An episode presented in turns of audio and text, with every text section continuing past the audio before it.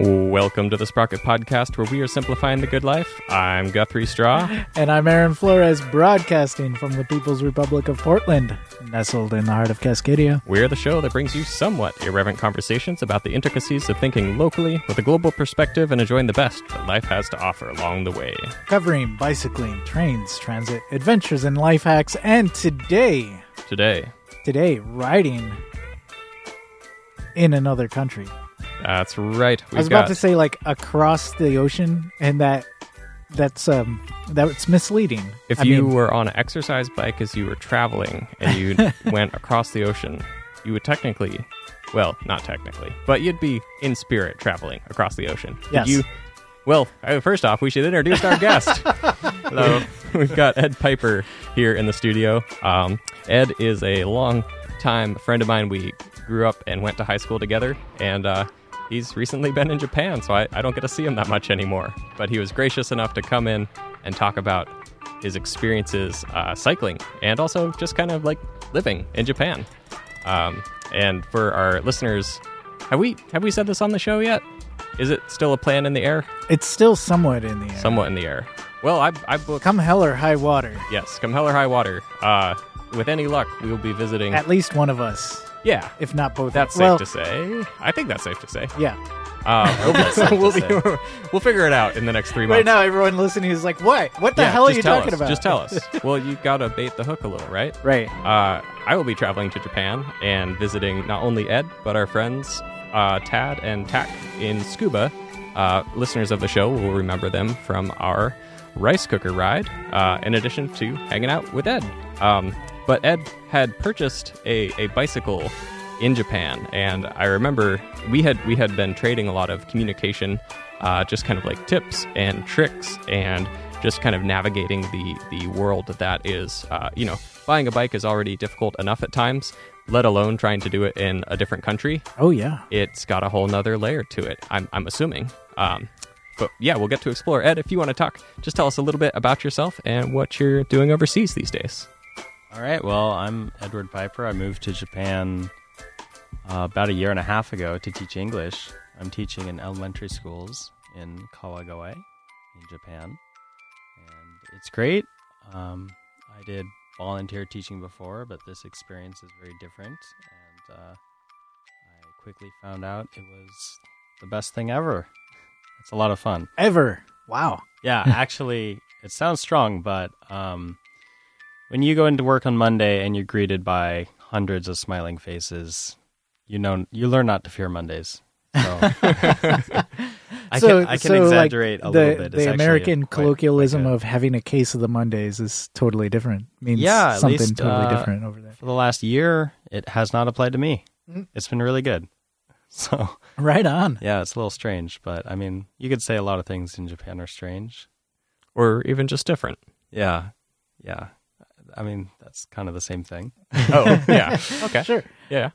I'm I'm kind of hooked on this uh, YouTube series of uh, things Japanese tourists find strange in other countries. Oh, okay. Is and uh, the one thing that is brought up about Americans or or American culture is the size of drinks. Mm. Oh yeah, I think people talk about that even if they haven't left Japan.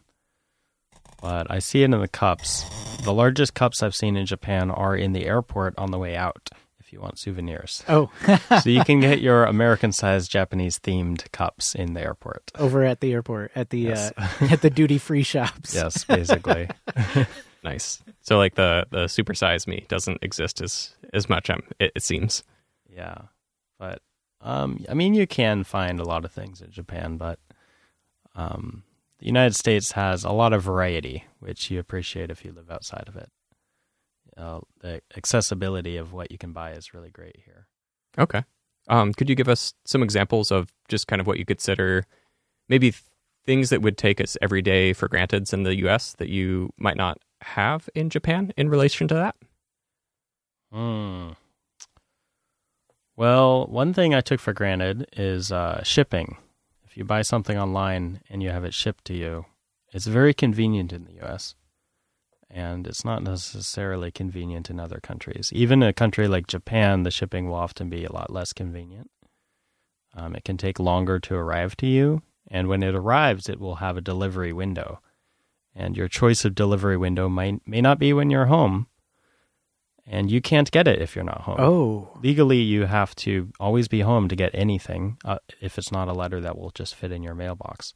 Hmm. So you'll get missed slips. You have to call up the delivery driver or um, go to their website and ask for another day for them to come out. And depending on when you work, it can be kind of difficult to get what you want. Okay. It sounds like you're Wow. speaking from from personal experience on this one. yeah. Well, in some ways, it's not that bad because you can literally call the delivery driver, but I didn't know that. For oh, right, while. right.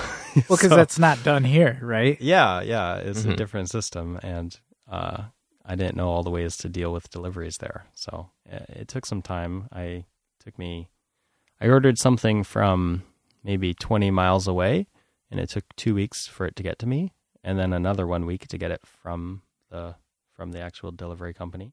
Oh, Oh and wow. also, they have uh, several. They have quite a few delivery companies. I think more than we have in the U.S. So depending on which one you get, the steps to deal with them might be slightly different. Okay. I remember you were telling me that uh, like bills and mail work a little bit differently as well, and that was that was kind of interesting to me in terms of like how you could go pay for your uh, what was it like electricity or Yeah, or your cell phone or something like that. So your regular bills show up, and they'll have like a barcode on the bill, and you can go to a convenience store and just give them, hand them across the counter, and they'll scan the barcode, and that's how you pay for your bill. You buy the payment to your bill at the convenience store. The convenience stores in Japan are really nice. That's uh, something that they have uh, step up on us. If you live in an apartment here, you may have a delivery go to your front office, and you can pick it up at your apartment building office. But in Japan, there's no such office. Uh, I, at least I haven't seen one. But you can deliver to your convenience store and then go to the convenience store to pick up your package. oh, Yeah, you can buy concert tickets there, pay your bills there. Um, and the convenience stores are closer to mini department stores instead of the American version, which I like to think of as large vending machines. yeah, yeah. that is kind of how they are. I, the only thing I think you can do at interaction at these ones is like you can cash your lottery tickets. Yeah. so limited options, all things considered. Yeah. Um, well, you have been there for a while now. You you'd uh, yeah studied year and there a half. year and a half, and you'd studied there in school as well. Um, briefly, Okay. I uh, saved up to do study abroad there, but as it worked out, um, I could just do a six week program. Okay. So, yeah, I spent uh, actually I spent six weeks up north in Akita, and then another six weeks in the Tokyo area. Nice. Um, and you also got a bike there. Uh, Yes, I'm curious, and like we'll we'll have time to get to get into it, but um, you know, just like the things that we had talked about. Tell us, tell us, uh, tell us maybe what you were looking to get, and just kind of like where you were coming at solving the problem of like Ed gets a bike from. How what was your approach like? So initially, um, I guess initially, initially, I assumed I was going to get a bike, but it wasn't really on my mind. I was more concerned about transportation, and I expected to get a car when I went to Japan. But when I got there, the trains were more convenient than I expected, and the cars were less convenient than I expected, having to pay for parking spots and all this other stuff. So did you end up getting a car and then decide like, oh, this is not worth it, or you had you had just from experience decided like, okay, a car is definitely not worthwhile. Yeah, I, I pretty quickly decided that um, getting a car was not needed. Uh, even without a car, just walking uh, was very convenient where I was living.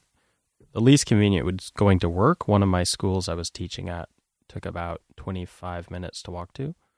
So that's almost an hour both ways every day, um, which isn't so bad, but it would be better to bike to it. Uh, if I got a car, I wouldn't be able to use it as much in the city because um, the the roads are kind of crowded a little bit, and places are generally close together in Japan. The buildings are closer together. There's not like a housing district and a business district. It's all kind of mixed together and then clustered around the train stations. So if you want to go to a restaurant or you want to go to a grocery store, almost all those places are within walking distance. Oh, So there was not much need for a car at all. but a bike would be nice. So I started thinking more about that. Mm-hmm. And when you had originally uh, looked looked into that, you were looking, if as I recall, sort of more like utility focused, or you, you had mentioned there was a certain type of bicycle or certain like genre of bicycle that you'll find pretty commonly around Japan, and then there's the the notable exceptions to those. Um, what what do you see sort of as you're going around the streets in the city? Um, like what kinds of bikes would you be most common to encounter? So I've since learned that there's more variety depending on where you are in Japan, but where I am at, uh, it's almost exclusively mamachari. Mamacharis are the bike of of uh, the f- preferred flavor of people who live there. Okay, Um, what are those like? So they're a little bit like cruiser bikes, I guess. Um, they're very cheap, and they have they'll always have a basket on the front, and sometimes on the back, or or a baby seat on the back. You'll see whole families riding one of them sometimes. Oh, right on. Um, and the basket's convenient for groceries or commuter bike kind of thing. It's very cheap. Um, they also will have these kind of ring locks that go around the back wheel, so Oh, you can yeah. very quickly lock up the wheel to the bike. So you don't necessarily need a, a staple or or a post. To yeah, to. and then the kickstand will be on both sides, and it'll just go under the back wheel. Okay. and that's sort of the standard. And um, even if you had a bike to lock to a post, most places you lock your bike, you won't have a post to lock to because bicycle parking in Japan is typically just a label on the ground that Oh. says bicycle parking here. Just put it in the square. yeah, yeah, you just okay. put it in the box. So for the bikes um, that are, it was Momakachi, Mama Chari. Mamachari. Mamachati. Or Mama Chari, I should say, with an English R. Oh, Oh, okay. Sorry. No, that's okay.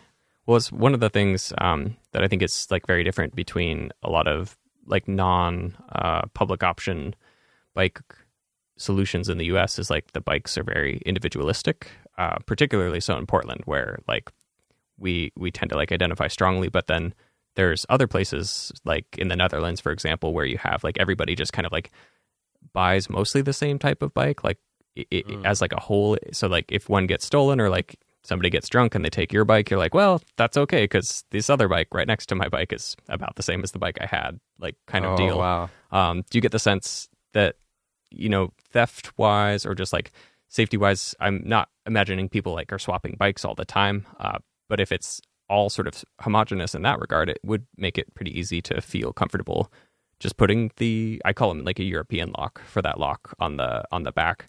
Uh, but you're you're not. It sounds like you're not super worried about your bike like disappearing while you're uh, out teaching or shopping or something like that. So I have heard that if a bike is stolen in Japan, it's usually because there's a drunk salaryman who wanted to bike home, which is illegal in Japan. You can't do that. Ah, but yeah. I've I've heard it happen. Noted. Illegal here in the states as well. Yes, Actually, yes, Yeah. it is. And uh, because of that, I've heard if your bike gets taken, there's a good chance that it will be returned in the next few days, Ah. maybe the next day. People like just that wanted person to get that home. took it home. Yeah. like eventually goes like, oh, I should probably put this back. Yeah, maybe it's similar to the way your umbrella may get stolen in Japan. Umbrellas are extremely popular in Japan and very cheap. Buy a Japanese umbrella if you go. Yeah, But uh um yeah, I've had my umbrella taken a couple times and it, um I like go to get it and it's wet. I'm like, "Oh, someone used this." But it's still there. Right. They Mhm. returned it. So bikes as umbrellas on on the average are utilitarian. Yeah, probably. Yeah. I think I, I think you were getting to Portland bikes have a lot of personality and people uh I think there's certainly a lot of personality that we ascribe to our Yes. bicycles. Mhm. yeah. The red the red hair among horses can tell tales. Correct. Yes. Yeah, I think in Japan they're um, a little simpler, cheaper tools a lot of the time. Um, but it depends. There is definitely a, a biking scene in Japan. Mhm. Um, I see people riding road bikes, and they almost always are decked out in the full gear for it. So I'd like to joke around that as soon as I buy a bike in Japan, they're not going to let me leave the shop until I buy all the All other the equipment too. well, your that hasn't been the case yet. in your shop experience, so you ended up going with something a little different. Uh, t- tell us what you chose and why. Well, so I started actually inspired by Guthrie. um, looking at steel frame bikes and something closer to a touring bike. Although personally, I came from using cheap mountain bikes and used mountain bikes, so I was thinking about getting a hybrid bike.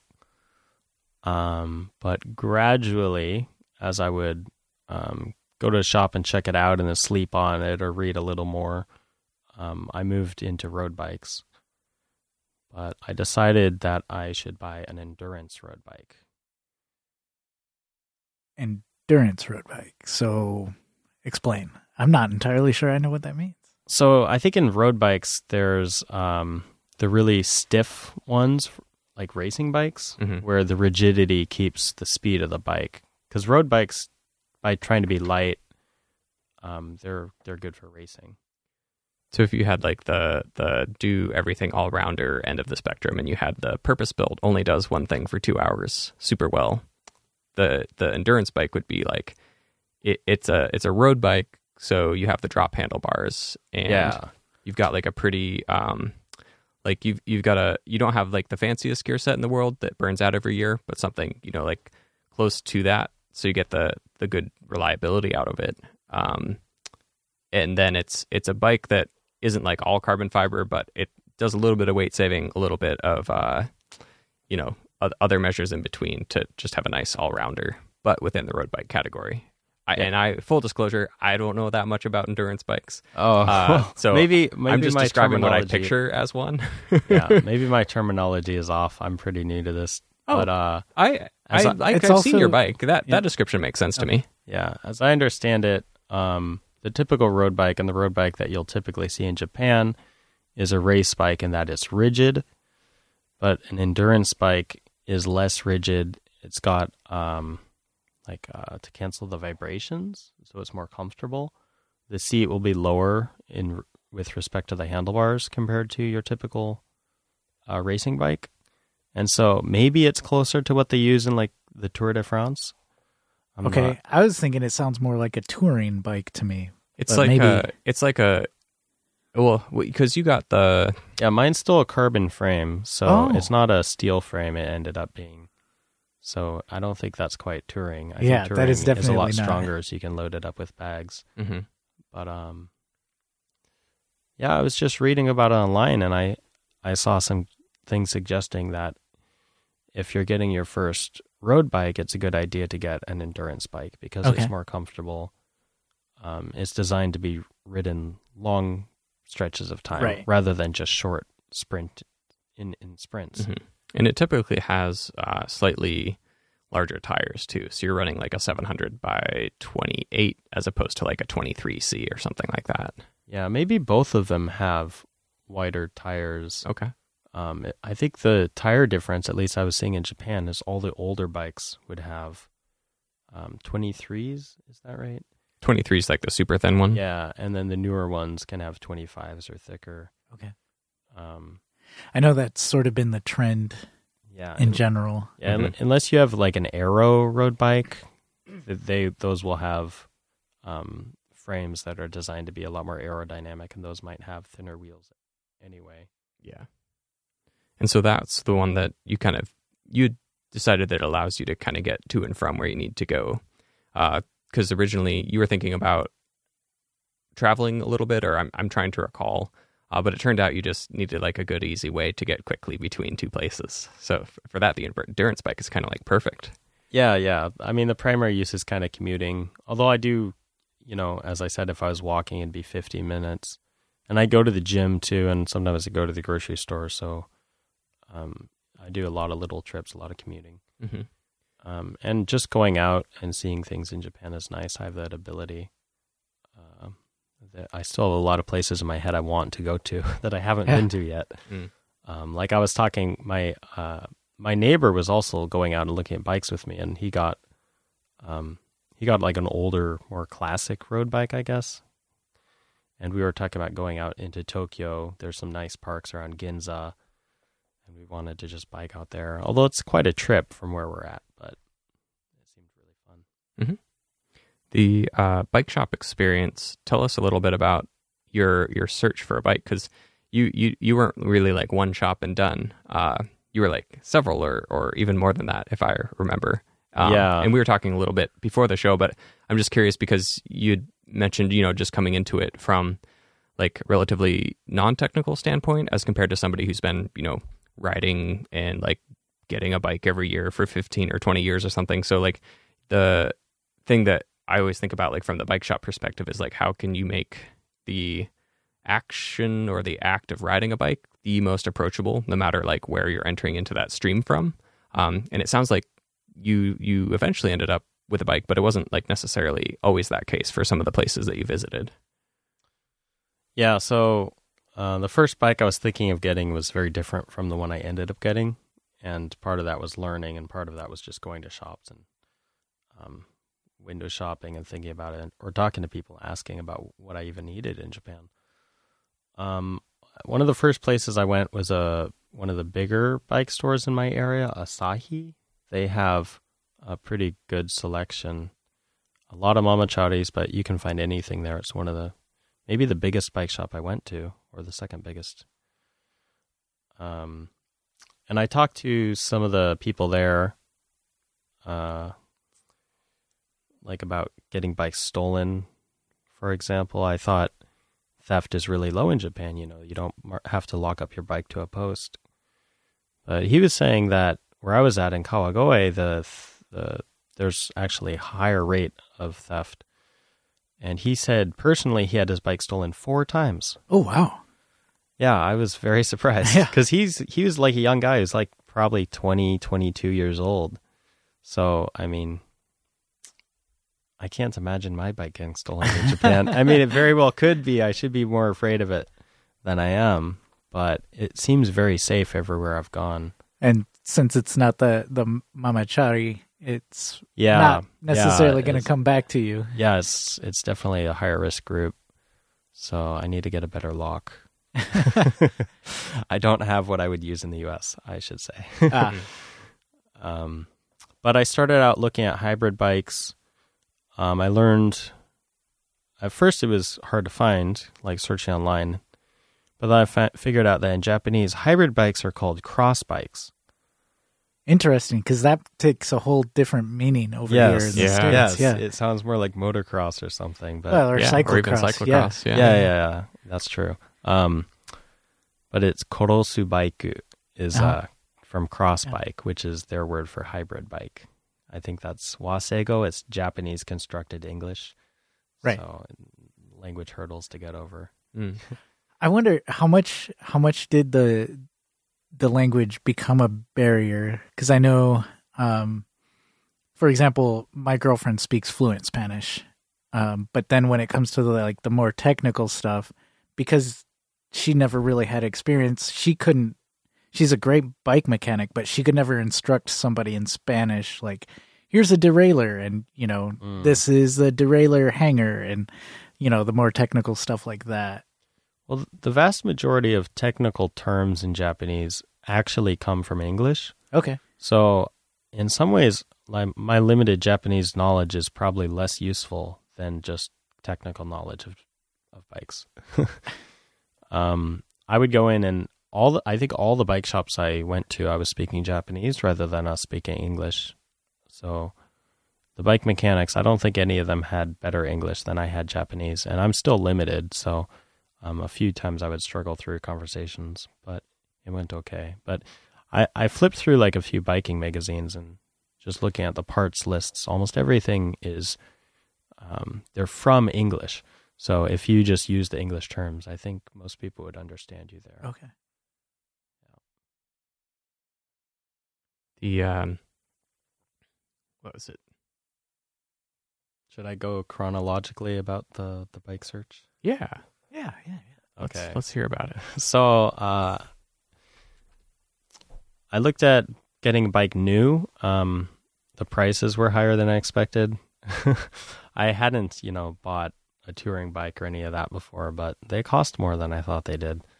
So, um, Is that as uh, as using sort of how much things cost here in the in the states? No, or I is just- it just you you didn't think they would cost that much in general? I just didn't know. I think I had Yeah. a conversation with Guthrie a few years ago, and he told me about a bike that he got, and I misheard the number he said. Uh, I also got it. That bike, I think I got used on Craigslist. Uh, Okay. so I, I got it at about half the price that, that you'd typically um, go for. So I, I lucked out and just happened to come across the right deal at the right time. Mm.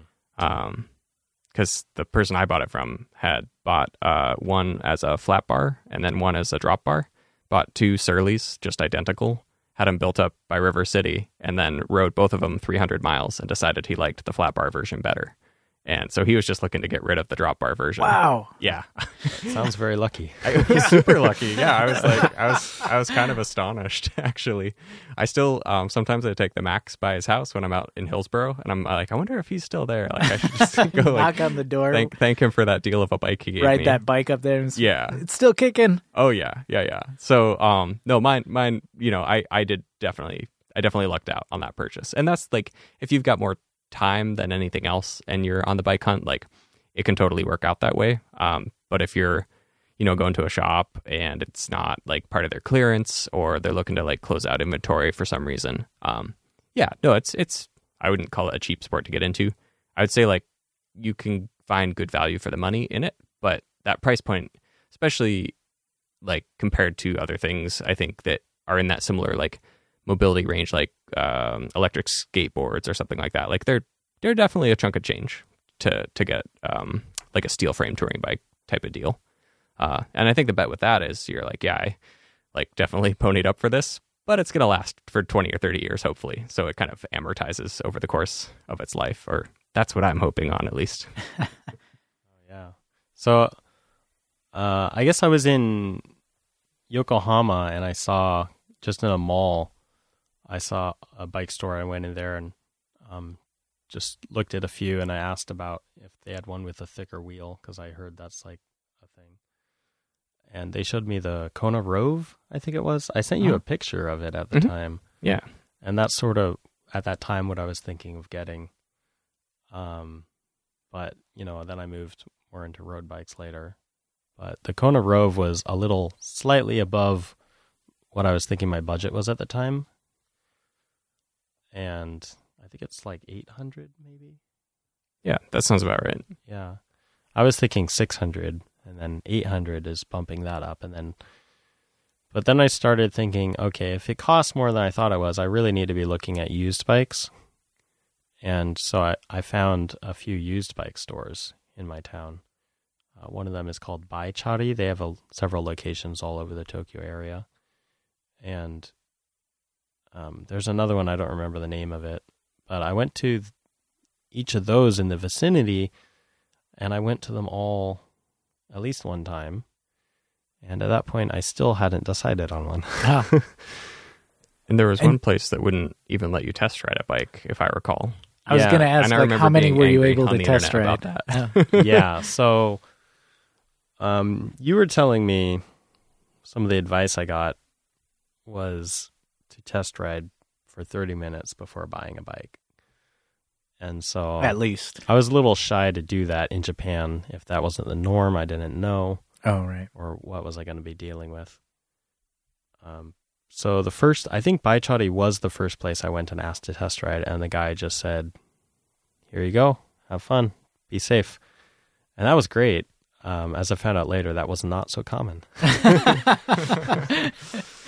But that was great because that was I think the I tried this like what was it? I rode some I think I rode this black aero felt road bike that probably cost like a thousand dollars. I was to say, they put out some pretty high end stuff. Yeah, and it was the first time I'd ridden something like that at all. And it's you know, I rode bikes for probably seven years through college, but um, it had been a while, and so I was a little shaky on it, new experience, and I'm like, my my uh, neighbor was with me at the time looking at bikes. He was getting one himself, but I came back later and he said, "You looked a little shaky going away down the road." I'm like, oh, I didn't want to look shaky. I didn't want to worry the guy because he was so nice, letting me just take off with this thousand dollar bike, and I probably don't know what I'm doing. But it was- riding was riding's how you find it out yeah, it was fun. I was like, that guy, that guy was really great. Um, so I was thinking if I should buy that, but you know, then I looked up more about road bikes and I found, oh, that's an aero bike, and you know, I should, pr- should probably get an endurance bike, so maybe this isn't the best thing in the world.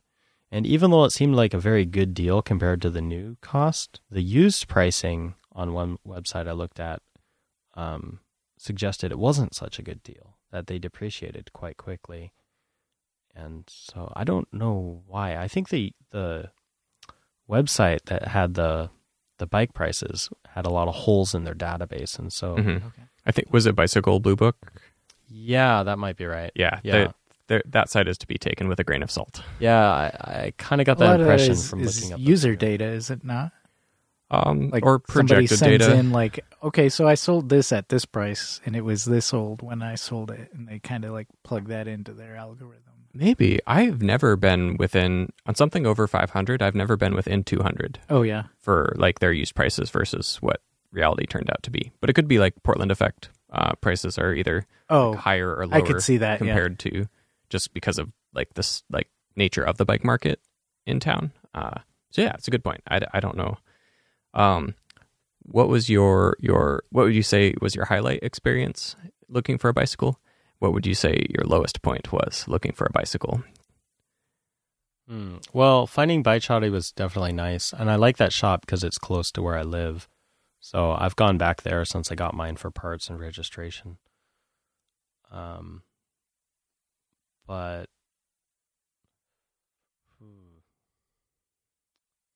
the low point was definitely when I went to.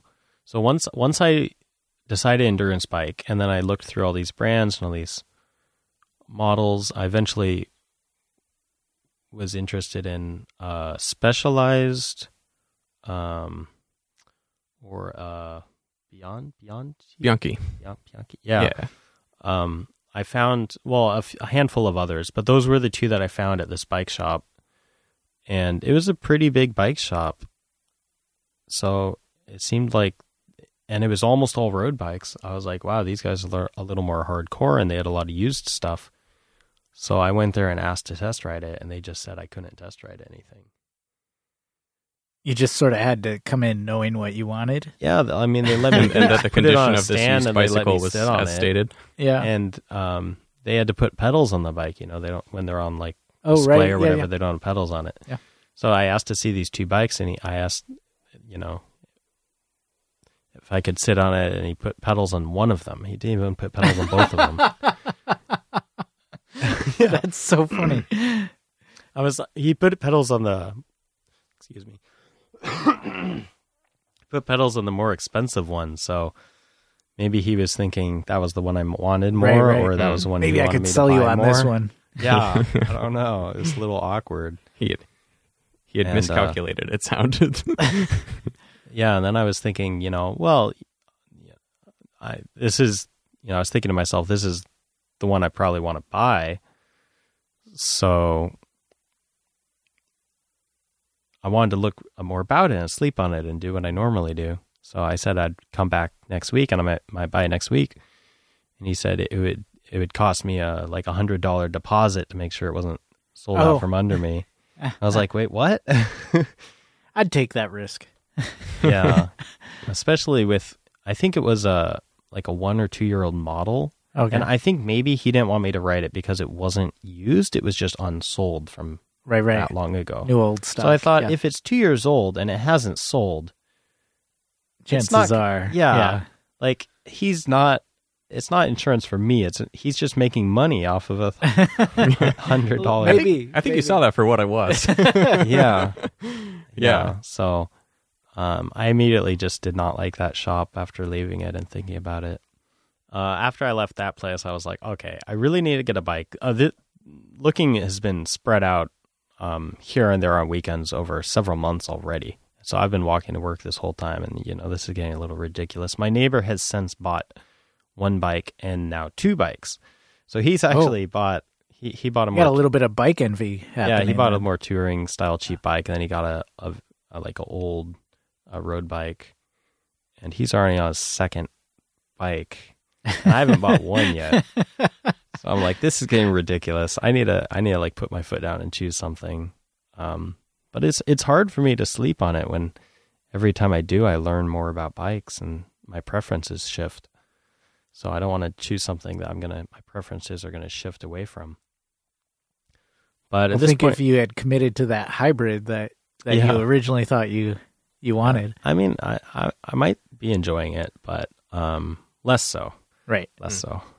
Um, yeah, so I, I'm pretty set in getting a endurance road bike. I want something light. I want something above my old budgets that makes me feel excited to be on it and spend a lot of time on it.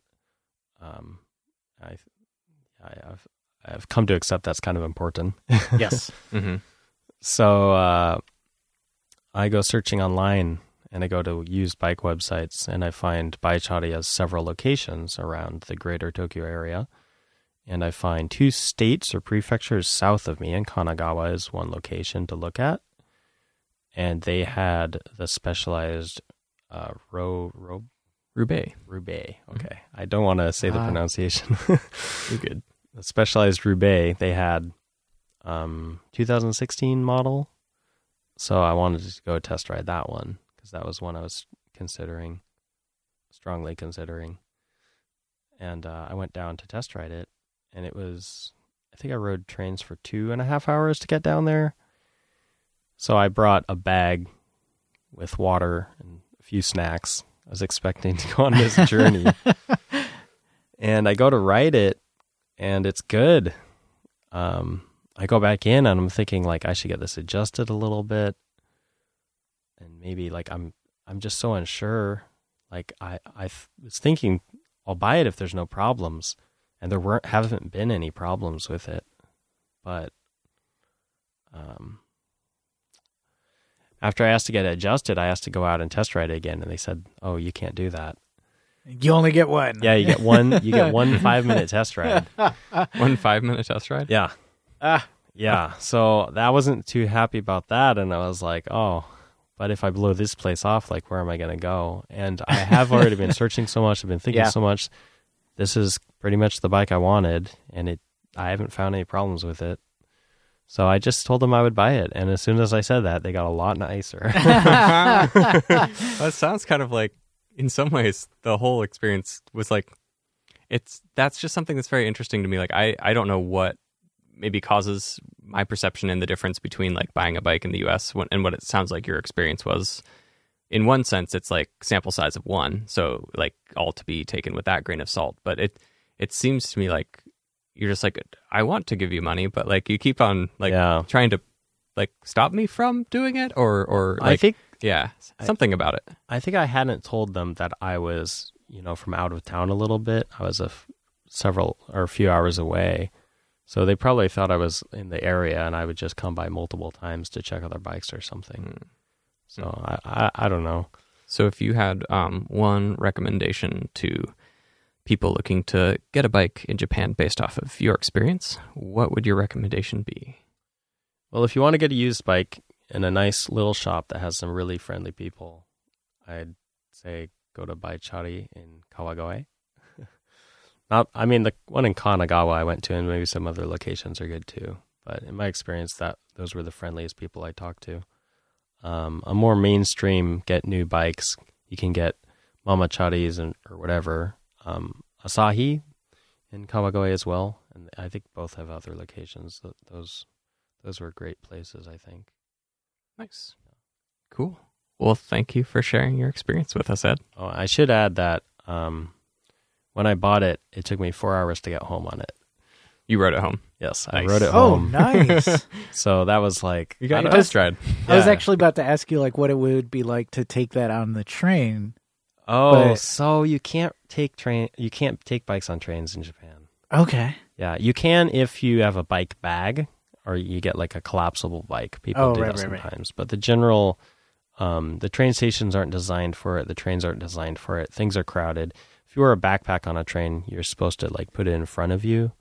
So, um, there's people are courteous of space to the and nothing's designed for it. So unfortunately, eh, I think So for- you really had no choice but to but uh Yeah. bike it home. yeah, Right on. basically, unless Yeah. I had asked someone to bring their truck down and pick me up. Okay. right. Yeah, yeah, but it, it was great going back, and they even gave me a they gave me a free water bottle just and filled with water just because Right. they're like it's a hot day. Have a good time. Yeah. Yeah, it- it, it was a great experience. Nice. Thank you, Ed. Um, it's worth mentioning this is our last show of the year, Oh yeah. and I just want to say it's been a pretty decent 2019, all things considered. All things considered. Arm in a sling. I'm still, I'm still uh, closing out 2019 on a positive note. Nice. We Or made try- it. Trying to, anyways. Oh, you're doing good. American medical system be damned. Um, but if you're looking for a place to go on New Year's Eve and everything's closed, there is one place that will be open. That place is The, Beer Mongers on Southeast Division and 12th. That's correct. Um, Ed, what are you drinking here? I have Fatality 2019 level beer, barrel aged imperial stout. Nice. As always, I'm drinking the the ginger fix from Lionheart. Lionheart. Yes. I'm sharing the fatality for it today. So, yum. Tasty. Now for I love, I love, I love, I love. Don't don't ever use that. Don't worry, Tim. Uh, it's the this- last time we'll use it. Ah, I was about to say that Oh. exact same thing. Well, you can say it. No, You, you you got it. it's great. Wait, is it is it really the last time? I love, I love, I love. Oh, yeah, it's the last time. Don't worry, Tim. this is the last time we'll do that in 2019. You can look forward to a, a bountiful 2020 in the year ahead. Uh, the second Thursday of every month is the Joyful Riders Club in Minneapolis. The first Friday of every month, the San Francisco Bike Party. The second Friday of every month, the Boston Bike Party. Also, the second Friday of every month is the Indianapolis Bike Party. Also, also the second Friday of every month, the East Bay Bike Party. The third Friday of every month is the San Jose Bike Party. I'm coming your way, San Jose. Nice, that rhymed. Last Oh, Friday of every month Total unintentional. is the Baltimore Bike Party. And I'm the- gonna party hardy at the ball. Oh, okay. Uh, the first Sunday, or sorry, the first Saturday of every month here in Portland is the Civil Unrest Ride. And I want to say, real quick, shout out to the Civil Unrest Bike Club because they got a good sit down with uh, Portland mayoral candidate Sarah Iannarone. And I just want to say, great job getting a sit down chat with them, talking about transit and uh, handicap access yeah, um, in the public sphere. It's great. absolutely. And shout out to Sarah for taking the time to listen. hmm The every second Sunday of every month, right here in Portland, is the Corvidae Bike Club Ride. The last Sunday of every month is the Vintage and Classic Ride in Huntsville, Alabama. And upcoming Film by Bike tour dates Ashland, Oregon, January 9th, Boise, Idaho, January 17th, LA, California, February 9th, Seattle, Washington, February 28th, Idaho Falls, Idaho, March 5th, and Pittsburgh, Pennsylvania, March 22nd. Now for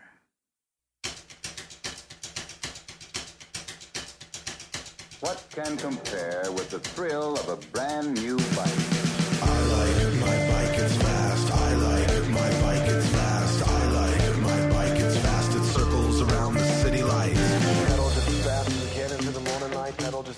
Lime Scooters in Portland restricts its winter service, or its service too, to winter service. to winter service, winter zone. It was funny because Brock sent us this uh, headline, and I I usually put them on a stack and then put them in the show at the end of the week. Uh-huh. Um, but I got back from uh, St. George two days ago and got in at about midnight, and the buses were being a little funky close to MLK when I got kind of to the transit mall there. So I just start walking north on MLK at like twelve thirty or so, and um, get up towards uh, Multnomah Street or something like that, and start Uh-huh. thinking, you know, okay, every time I text the the like when is it coming number on the bus stop, it says ten minutes.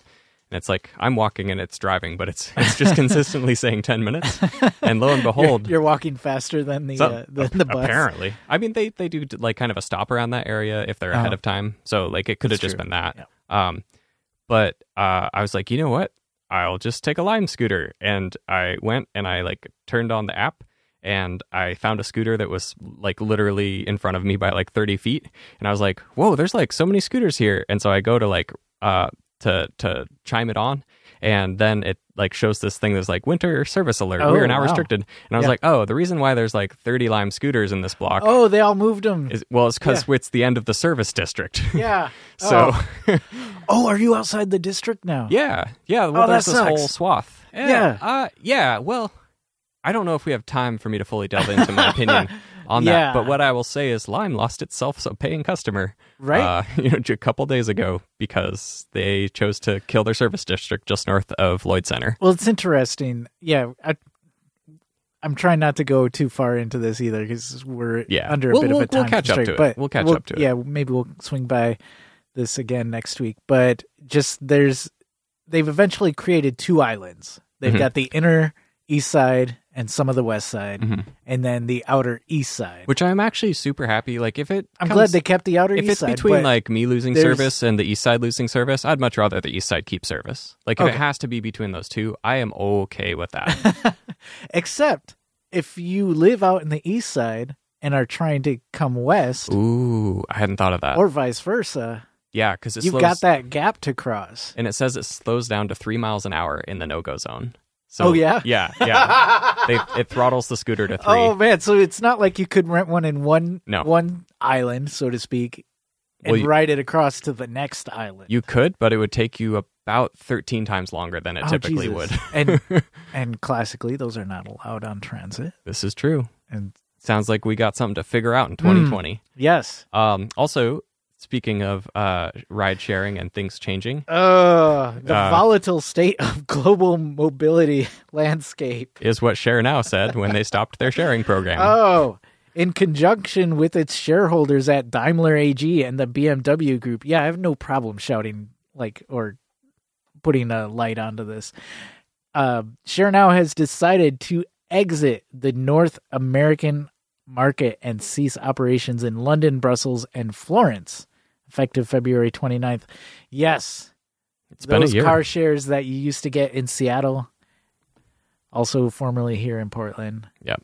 and various other cities here in the U.S. will be no more. This is true, and we'll unpack that more Yeah. on a on a future episode when we've got a little bit more I time. well, we'll just tease that out, and I would Okay. love to hear who else is affected. yeah, I've kind of gone on my three minute rant when they cut cut and run out of Portland. Mhm. Um, I would like to hear other people rant now that they're pretty much the entire continent Mhm. and and then some. Yeah, or if you're still using it and you're not on this continent, let us know how it's going. Is the service changing at all? Uh, I want to know who's left. Yeah.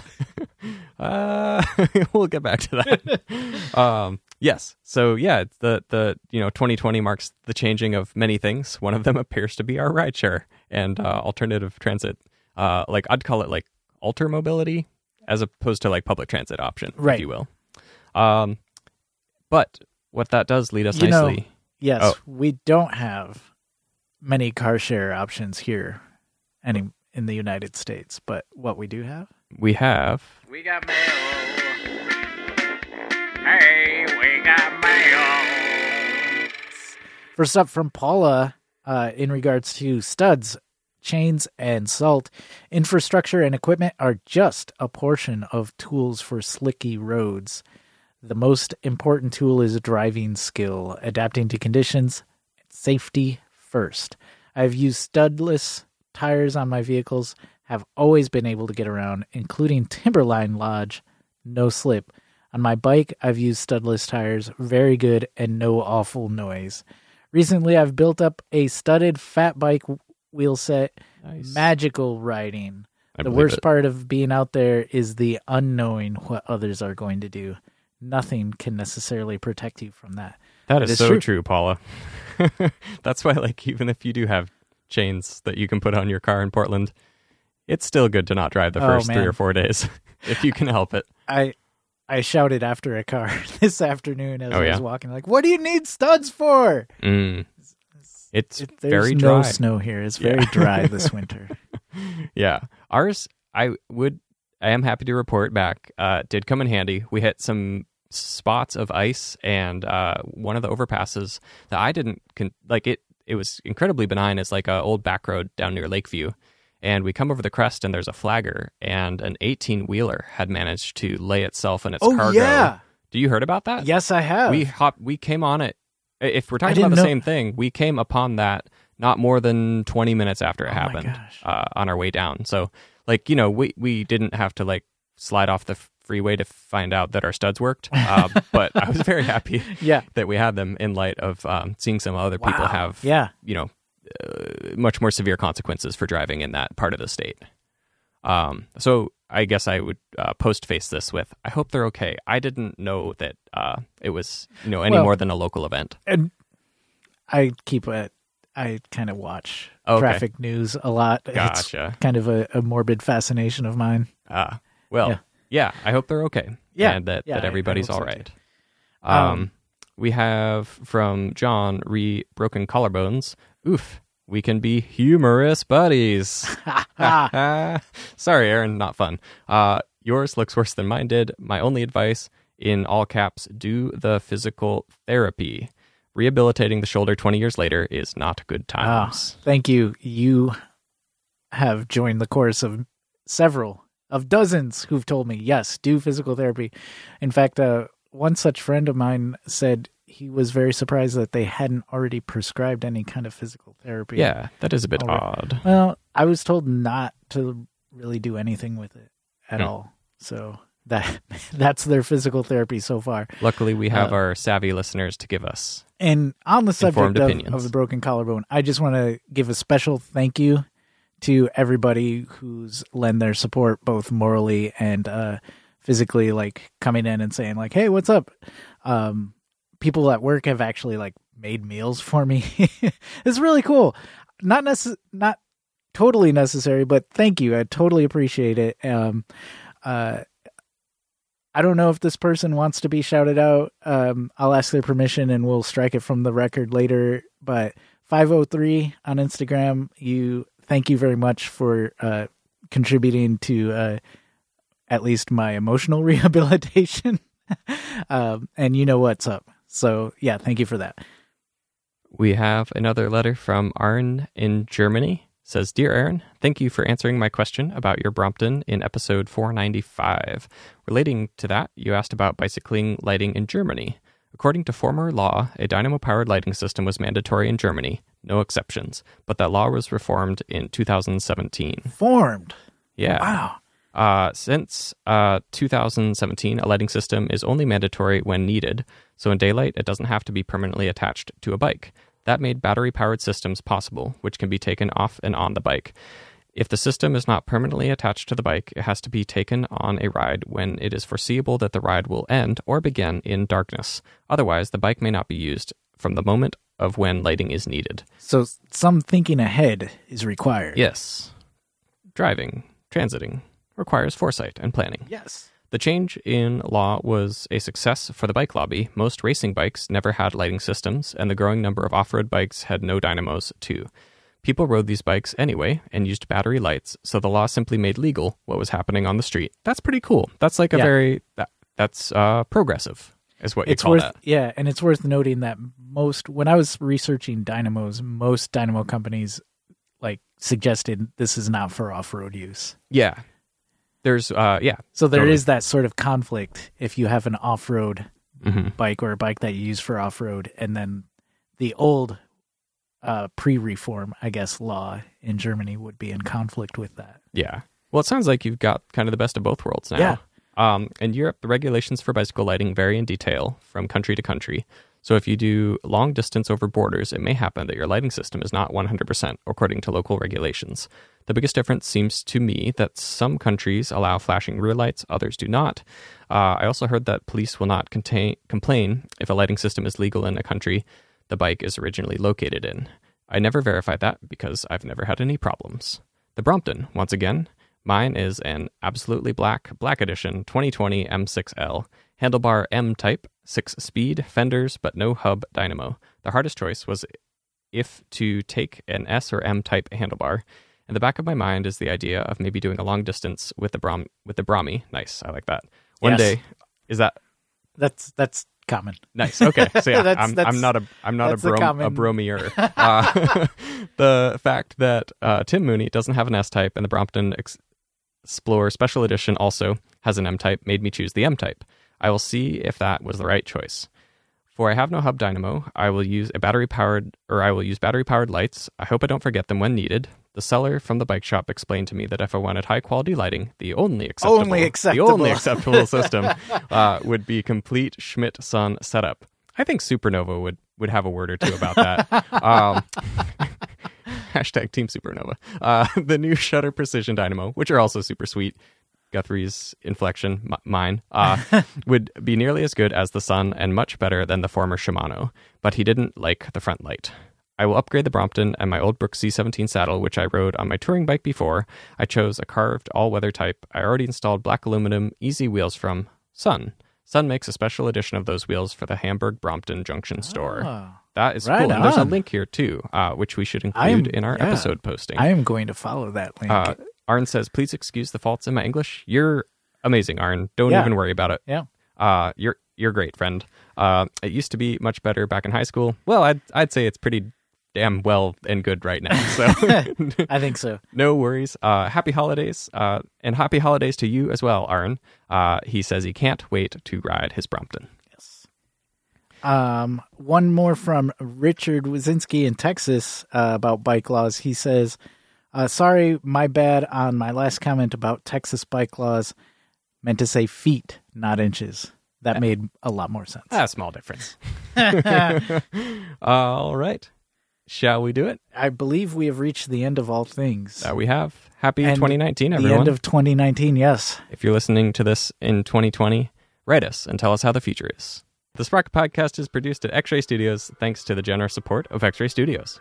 Our website is thesprocketpodcast.com. Email to the Sprocket Podcast at gmail.com. Call or text at 503-847-9774. Twitter and the Instagrams at Sprocket Podcast. Thanks to Ryan J. Lane for our theme music. Kurtbird for our headline sounder. Marcus Norman for graphic design. And thanks to our sustaining donors Shadowfoot, Wayne Norman, Eric Iverson, Cameron Lean, Richard Wazinski, Tim Mooney, Glenn Kubish, Matt Kelly, Eric Weiss, Todd Parker, Dan Gebhart, who's, a, time, traveler, Dave Knows, Chris Smith, Caleb Jenkinson, J.P. Cooley, Peanut Butter Jar Matt, Marco Lowe, Rich Otterstrom, Andrew in Colorado, Drew the Welder, Anna, I'll be home soon, Andre Johnson, King of Division, Richard G. Guthrie Straw, who's sitting across the table from me, What? Aaron Green, author of We Were Like Sons and founder of the Reek Granary, Campsite, Mackners David, Nathan Polton, Chris Rawson, Rory in Michigan, Michael Flournoy, Jeremy Kitchen, David Belay, Tim Coleman, Larry Hugel, E.J. Finner, and Brad Hipwell, Thomas Skato, Keith Hutchinson, Ranger Tom, Joyce Wilson, Ryan Tam, Jason Oftenberg, Microcosm Publishing, David Moore, Todd Grosbeck, Chris Barron, Chris, Barron, Chris, Barron, Sean Baird, Simon, Gregory Braithwaite, Ryan Morrow, Dude Luna, Matthew Rooks. Marshall, Paula at Funatake Cyclecraft, and thanks for writing in. Thank you. Philip M. Spartandale, no relation. Mr. T, who never really left, Bike Initiative Kiwana, Sarah G, Adam D. Go dig a hole. Beth Hammond. Greg Murphy, and our newest donor, Mayra Martinez. And all of our former donors who helped us get this far Now brush your teeth. and go to bed.